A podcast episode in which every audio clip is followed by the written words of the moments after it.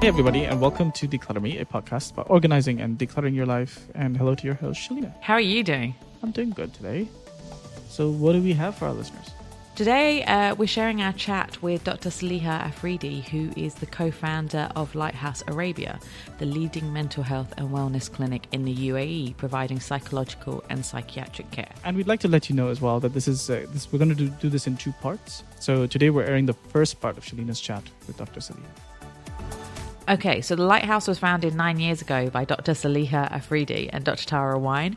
They were already working in a previous clinic, but Dr. Saliha kept feeling like she wasn't doing enough at the time. I really felt like a big part of me just was not being given expression and um, and I really listened to that voice inside of me that something's not right. You need to like go do something and, about this. And so, um, after doing some introspection and reflection, I realized that it was the part that actually was quite connected to the community. Right. I love what I do. I love my one-on-one clients. We do magic together, but I think being outside in the community is something that is just very, very important to me. Yeah. So I started interviewing in all sorts of places that might give me that sort of opportunity, but there was always some sort of red tape or yellow tape or blue tape, some tape where they said that you that it just wasn't going to happen in the way I wanted it Right. to happen. Yeah.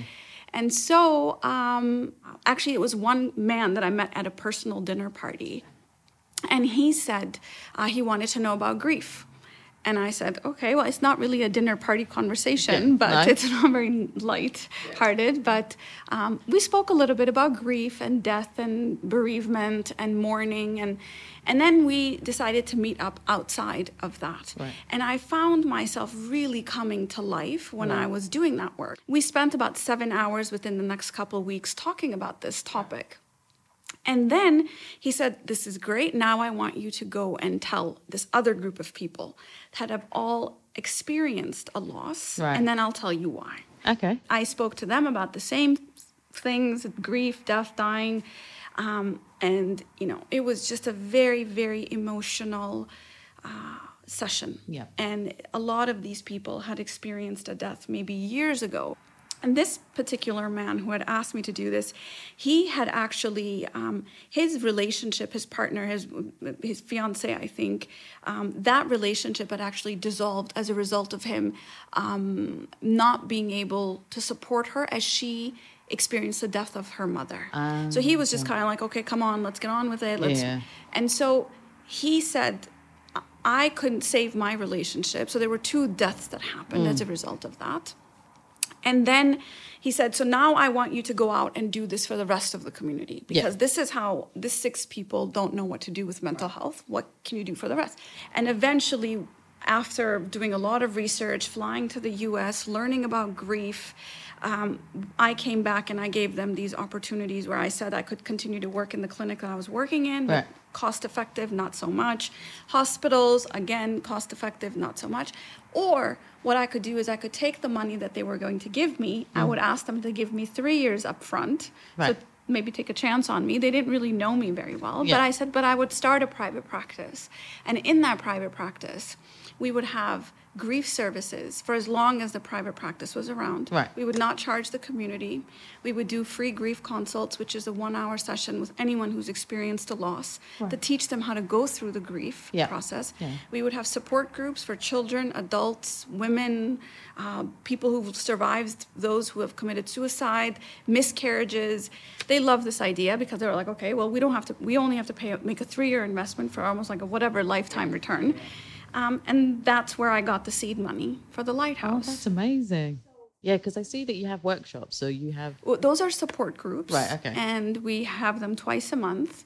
Um, and they've been going on now for nine years since the day we opened. I remember the first one we had, it was one person. and we still did it because Yeah. it was just our commitment.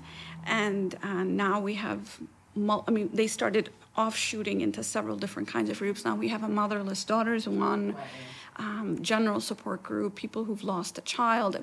So uh, we've sort of branched out as we saw the need get bigger. But yeah, we're the only one in the region, if I can say, the Middle East and Asia, um, the only grief support group that is coming out of the US Dougy Center model, which is considered the mothership of grief centers. Because I do have a lot of clients that um, accumulate clutter because of grief.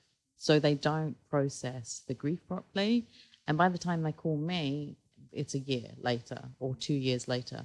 Um, and they've suffered for so long, don't know how to talk to anyone. And I think it's a cultural thing as well. You have the three months to grieve or 40 days to grieve, and that's it. You, you have to get on with life. And it's not that easy.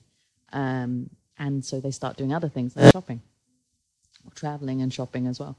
And then, and don't clear out their house because they don't know they don't want to. They've got other things on their head, in their mind, and you feel it when you know once we finish the decluttering process, you feel that and see that weight going off them. But it's getting them to say, okay, that weight's gone. Now we need to sort out the mind, and that that's my you know. Is, there's only so much I can do.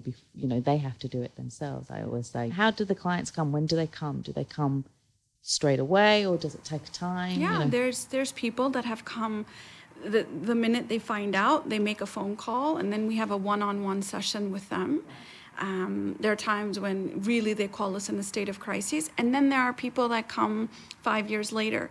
It just depends on how that person processes their grief, how much space they have, how much um, emotional capacity they have at that time, as well as resilience, because um, you don't want to go deep sea diving when you can't, you know, you don't have any space in your life for like even a breath of air. So this you really have to build a muscle sometimes internally to approach something like this. And another thing that comes up with uh, when I declutter is divorce. So, you know, that's another mental health issue that arises as well.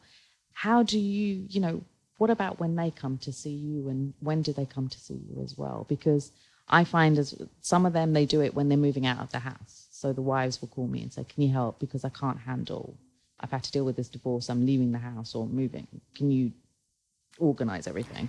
Yeah, that really just depends on where they're at. I think um, a lot of times, what I have noticed that when people are in crisis, they are just getting through it. They're in this fight or flight mode. They don't have time to sit back and process what's happening. Mm-hmm. Yep. So they might come to you and say, I don't even know what's in here, just get rid of it yep. or help me sort through it.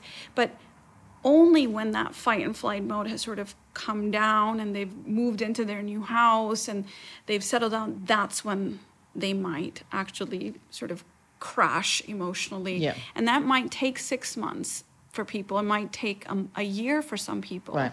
Yeah. So it just depends on how the person processes emotions yeah. and how resilient they are. The longer the fight and flight can hold on, because there are some people that are just tough. Yeah. They're yeah. going to tough it out and they just tough it out. And then eventually they might have some sort of thing happen, maybe in a future relationship. Yeah. They might start you know, three years later, they might be in another relationship, and that's when they might come to us and say, Whoa, I just realized I got baggage. Yeah. Literally. Yes, like yes. emotional baggage and probably other kind yeah, of baggage yeah, too. Yeah. Um, but yeah, that's when we sort through their emotional baggage then. Yeah. And how so how do you deal with it? Is that more a one to one thing or do you have like a group thing? Yeah, that's usually one to one. We don't have any uh, groups for divorce as of yet.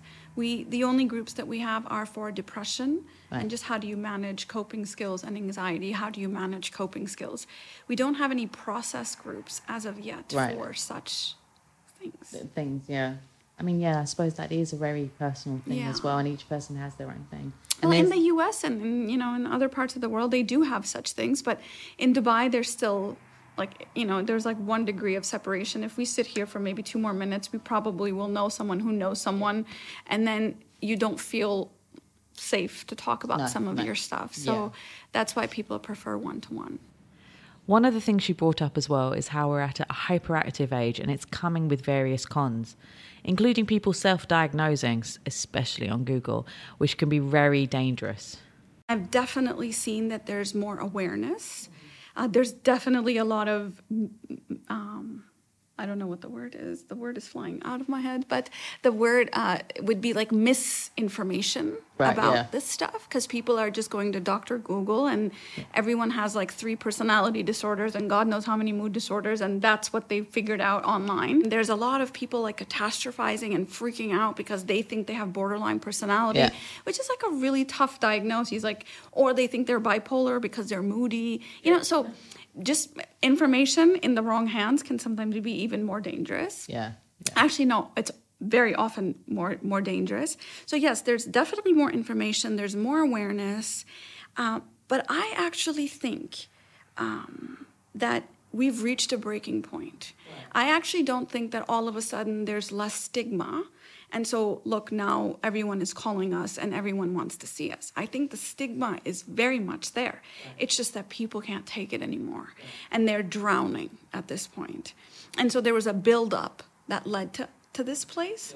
And I can say that this year, since September, the lighthouse has never been bigger and it's never been busier than it has. And we cannot hire people fast enough. Mm. We're doing all sorts of low cost group initiatives just as like a holding pattern and teaching people skills because until we get to see you one on one, which may not be for a while, like let's give you something so you are not drowning out there. So we're giving them some skills, but I've never seen it this bad.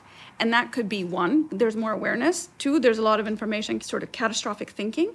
And then three, yeah, breaking point. Because we've consumed it all. We've consumed our well being. And I remember one time I went to a Chinese doctor and I was like, oh, I'm fine and I'm great. And this was before I burned out. And I was like, no, no, this is good. I'll sleep when I'm dead, kind of thinking. And she said, you're borrowing from the future. Right. And when you get to the future, there will be nothing there. Yeah. And I eventually got to that future where I had consumed all the energy and the mental space and the money and the environment. And we're going to get to a place where we don't have anything left. Yeah, yeah. And we'll have a lot of stuff, but we'll be like buried under that Yeah. stuff. So I was a bit surprised that she thought this, that we're not necessarily past the stigma, but that things have actually just gone out of out of hand, and that's why we're forced to act. Yeah, but I see this with my clients as well as there's more awareness about decluttering. But you know, they've accumulated it for so many years that now it's got to that crunch point that they have to finally deal with it. And it's the same with the mental health issue due to the consumerism from the 80s moving upwards, you know, and having more staff and having the digital life, you know, etc. It's all been building up and brewing and brewing and brewing and now we're at that tipping point in 2020. You one of the things that strikes me while I'm listening to this is the awareness aspect of it. So I think as we've as we've talked about as well, you know, most people are still stuck between the stigma of admitting that they have a problem and then perhaps not understanding the kind of problem they have. Yes, the issues manifest themselves through clutter or hoarding. So while we might solve the symptoms, it takes a bit of work to then solve the underlying issue. Um, Dr. Saliha told us about the mental health first aid program they're running to try and help demystify some of the myths around mental health. So think of it like physical first aid as well. It's about training people to help others with identifying mental health issues and then pointing them in the right direction for help. So we have mental health first aid. We we are the only clinic licensed in the UAE, um, actually possibly the region at this point um, that actually brought this. Uh, the international program from Australia, which is in 23 countries, um, heavy funding from the UK and the US government within their, you know, uh, um, countries to train people in mental health first aid. And mental health first aid is similar to physical health first aid. However, you can do it on yourself as well with mental health first aid. And it's a 12 hour course. There's one that is 14 hours, and then there's one that is five hours. So the 12 hour course is an adult to adult mental health first aid where you we take you through the major diagnoses like depression, anxiety, suicidality, uh, substance abuse, psychosis, etc. And we take you through all of that. We do role plays that if you see something like this, what would you do? We demystify a lot of things. Uh, we uh, people are, oh my God, I didn't realize I was you know anxious my whole life and i can now do something about it. So we are building awareness on that front. So might, that might have had something to do with some of this uptake as well. Um, so one is adult to adult one is adult to adolescent and one one is adolescent to adolescent. So they're not going to dr google and self-diagnosing and misdiagnosing. So we've done a lot. Actually, we had our first one in Bahrain this weekend, um, where people flew in and we trained people in MHFA. So that's one thing that we're doing on the mental health awareness front. But we have spent thousands of hours within schools and in companies, within government organizations, uh, uh, community centers, even community gatherings, where we talk about mental health, wellness, uh, well being, and parenting. I believe that if we can talk to our parents, that we can at least protect that generation that is coming up. Uh, one out of six, I, although I bet that number is a lot higher in Dubai, one out of 16 um, kids, 8 to 18, is struggling with some sort of mental health issue. And 50% of those will come by by the age of 14. For them, consumerism is just a thing. This is just what you do. You don't, there's no relationship to anything because everything has been so devalued by social media. Um, and that's the world, and this is their identity. This is who they are. This is how they feel they exist. And so the whole cyberbullying or, or the whole bullying thing that happened, I actually don't I don't want to blame the girl or shame the girl. I know that I also had been bullied when I was younger, but it doesn't help anyone when we just ostracize one person and say she's wrong. It's the whole community that is dropping the ball here because if we are not focused on kindness and generosity, if we're not doing these kinds of things, which is what we do when we go out and we do these talks, they're all usually 60 to 90 minutes long.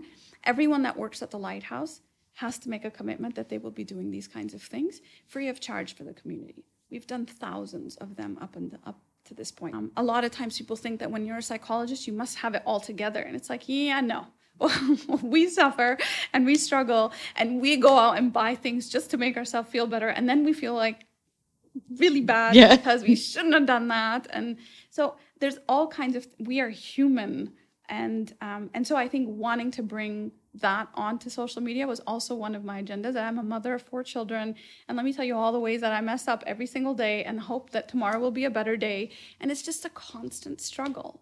Uh, and you know my own decluttering journey. And I remember that there are times where I go through these periods where I want to just go out and just throw everything out. Mm. I just I feel overwhelmed by my life, and I just want to take everything and chuck it, yeah. you know? Yeah. And then I, one time I was doing this and I noticed that this, um, this feeling, I'm like, hmm, this is an interesting feeling that I haven't actually made contact with before. And there was so much shame. Right. Okay. And I don't think people, people think about clutter and anxiety, yeah. but people do not think about clutter and shame. So what was your shame? Where my shame was you didn't think before you bought this thing. Oh wow. You didn't think did you need this? You didn't think that oh sh- maybe I should go home and check if I have 17 pairs of blue sh- or you know blue pants or black shoes yeah. or whatever. Like you didn't do that. You yeah. just were impulsive. You didn't uh, think through this you wasted money, then it hung in your closet because it's just not something you hmm. gravitated mm. towards, or it was just an impulsive buy. And so there was so much shame. So then I had to sit through and like go through the process of like, just forgive yourself and like, what is the lesson here? And how can you make sure you don't do that again? So mm-hmm. there was a lot of like self compassion that I had to exercise. But I can tell you that there was not anxiety. I was not holding on to that stuff. Right. Okay. Because I was anxious. I was holding on to that stuff because I felt guilty. And under that guilt laid a an iceberg of shame that I just didn't want to deal with. Wow, that that's that's a big thing though, because as you know, as you said, and as I say, to you're human. We all have our moments. I I buy things. I will get slightly shamed by Chirag when I do buy things. But yeah, you're human. Things happen. And a lot of us have actually been raised by parents who valued the yes. stuff they had. Yeah. They had two bags and then they wore those bags. Yes. And then yeah. when they could no longer wear them, and actually they kept them so neatly that they could I could still wear those bags. Like they took care of their things. Yes. And then this is the this is my DNA. Yeah. And so when I'm not doing that, there's shame there. Yeah. Like you have no regard for money, you have no regard for things, you have no regard, no regard. No, whew, that's why I was like, I'll declutter later because I don't want to actually deal with Yeah. the shame. But so that- yeah. that's a huge one, actually. But that's a generation thing as well. I mean, yeah, our, our parents are around Yeah. most probably the same age, and it, yeah, I don't tell my parents when I buy things because I, I know they will shame me all the way Mm-hmm. Back in the UK. Exactly. And it shouldn't What be What did like you need this for? You didn't need this. Save it for yourself. Save it for retirement. Like, oh. So, yeah, I, and I, it's still something. I cannot say that I'm beyond it and I'm past it. There's still so many things that I could probably not have in my home and I could probably not be buying. But outside clutter is inside baggage. Exactly. And it affects your gut as well. But then what did you do? You said that you didn't declutter that time because you were dealing with the shame. When It's did just too you? much. But then I've done it, Right. and then I do it again, and then I do it again, and then I do it again, and so I will. I'm constantly. There's one thing I cannot, and I just I don't care what declutter person comes and tells me to is like get rid of your books. I'm not gonna do it. Leave oh, me to my books. Yeah. Me and my books have, have we have a relationship, so I can't, and my daughter can't, and we really just get rid of everything. Here's my diamond, take it. But I cannot get rid of my books. Like I really feel I'm getting. It's like a photograph for Yeah. me. It's like a time for me. Um, I can get rid of photographs, no problem, but I cannot get rid of my books. books it's, it, yeah books are an issue with lots of my clients I, I i'm a book person i love books growing up i worked for a book club company but yeah i will get like i have thousands thousands of books So it's actually like a scrap book for me here of like my memories, but maybe maybe one day, maybe one day. But I've done a lot, and I and I was actually just thinking because I was thinking about this um, talk that we were going to have today, and I was thinking that you know there's so much stuff in my closet that I need to get rid of. I just need to get rid of it Yeah. really. And then I thought, you know, next time, I think one way people can avoid buying more things is to spend one hour before they go out through going through their closet. Yeah. Because once they're reminded about all the stuff they have, nope, you're not gonna buy anymore because it's overwhelming and you're like, oh my god, what was I thinking? So you you're less likely to be all excited about buying things. So this is gonna be another thing that I'm gonna do now. Okay, so that's all we have for you for this week. As we mentioned already, we'll be airing a second part of this chat with Dr. Saliha next week. Yeah and next week it will be all about social media and mental addiction around it so stay tuned for that As always, you can find all of our episodes for free in your favorite podcast players. It's Apple Podcasts, Google Podcasts, Spotify, Anghami, um, and anywhere else you might be listening, as well as on the website decluttrme.com slash podcast.